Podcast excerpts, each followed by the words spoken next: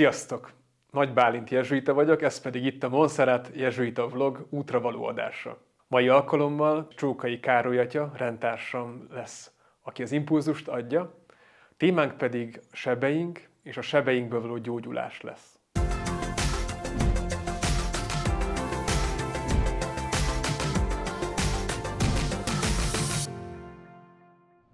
Egy templomot építettünk annak idején, egy dél-amerikai nagyvárosnak a külső részén, mondanám egy nyomortanyán, ahol nem volt még semmi. Kevesen voltunk, de már kialakult egy kis keresztény közösség, és azok a hívek kérték, hogy kezdjünk bele egy templomnak az építésében. Nem volt elég anyagi erőnk, hogy ezt kiadjuk egy vállalatnak, hogy építse meg a templomot. Nekünk kellett az ott lévő hívekkel fölépíteni a templomot.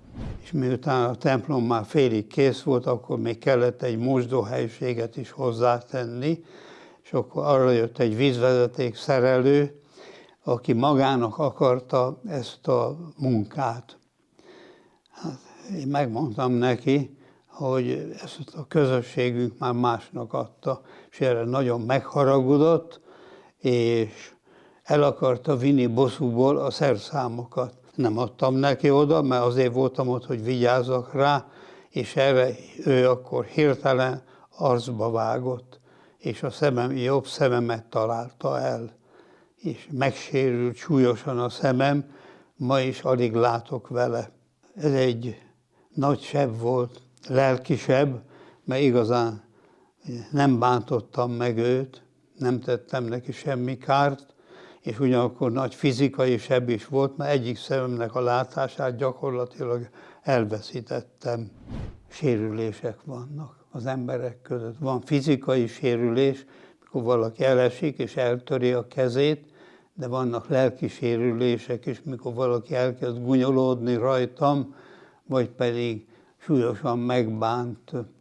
Hát az ilyen sérüléseket nehéz megbocsájtani. Urunk Jézus ezt tudta jól, és ezért a, az ő imájába, a mi atyánkba belevette azt, hogy bocsásd meg a mi vétkeinket, miképpen mi is megbocsájtunk az ellenünk vétkezőknek.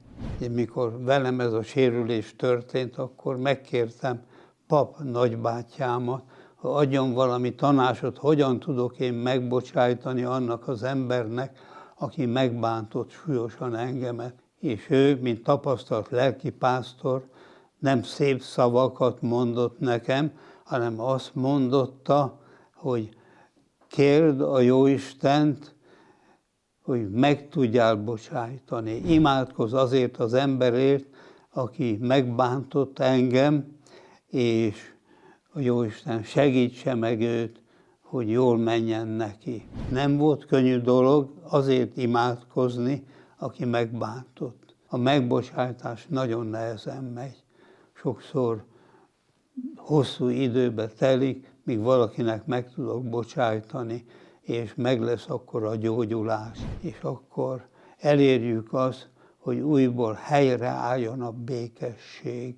Ez megtörténik személyesen, de ugyancsak megtörténik még országos viszonylatban is, mint ahogyan látjuk most például a, a Oroszország meg Ukrajna közti háborúban. Nagyon nehéz, hogy a két fél megértse egymást, és megbocsátsanak egymásnak, és jóvá tegyék azt a kárt, amit okoztak, hogy tudjanak egymásért imádkozni. Ugye ez a megbocsátás, ez meg kell, hogy történjék. Ehhez kérjük a Jóisten áldását, hogy áldja meg azt, aki megbántott engem. Ez a megbékülés előmozdítja a békét köztük, és előmozdítja Isten országának a növekedését. Ehhez a témához a következő gyakorlatot javasoljuk számotokra. A mi atyánk gyakorlása és napi elmondása lesz az, amire meghívunk titeket. A következő módon. Úgy imádkozni a mi atyánkot, naponta egyszer, hogy szép lassan mondanánk most el. Próbáljátok ki. Mi atyánk. És megálltok. Vártok pár másodpercet, és próbáljátok meg érzékelni azt, amit mondtatok, hogy tényleg őt szólítjátok meg. Aki a mennyekben vagy. És ismét engedjétek, hogy rezonáljanak azok a szent szavak, amelyeket, ahogy Jézus tanít bennünket imádkozni. És akkor eljutunk arra a részre, amit Kári atya is említett, hogy bocsás, megbocsájtani szívből, ahogyan mi is megbocsájtunk az ellenünk védkezőknek, így engedjétek oda szívetek sebeit az Isten jelenlétébe. És abban a rövid csöndben, amelyet ott tartotok majd, engedjétek, hogy az Isten szeretete szabaddá tegyen bennünket, gyógyítson bennünket, hogy az életünket, ez az imádság a következő időszakban egészen átformálja. Ha tetszett ez a beszélgetés nektek, akkor iratkozzatok föl erre a csatornára. Ugye Montserrat Jezsuit a blog, hát ez ott van.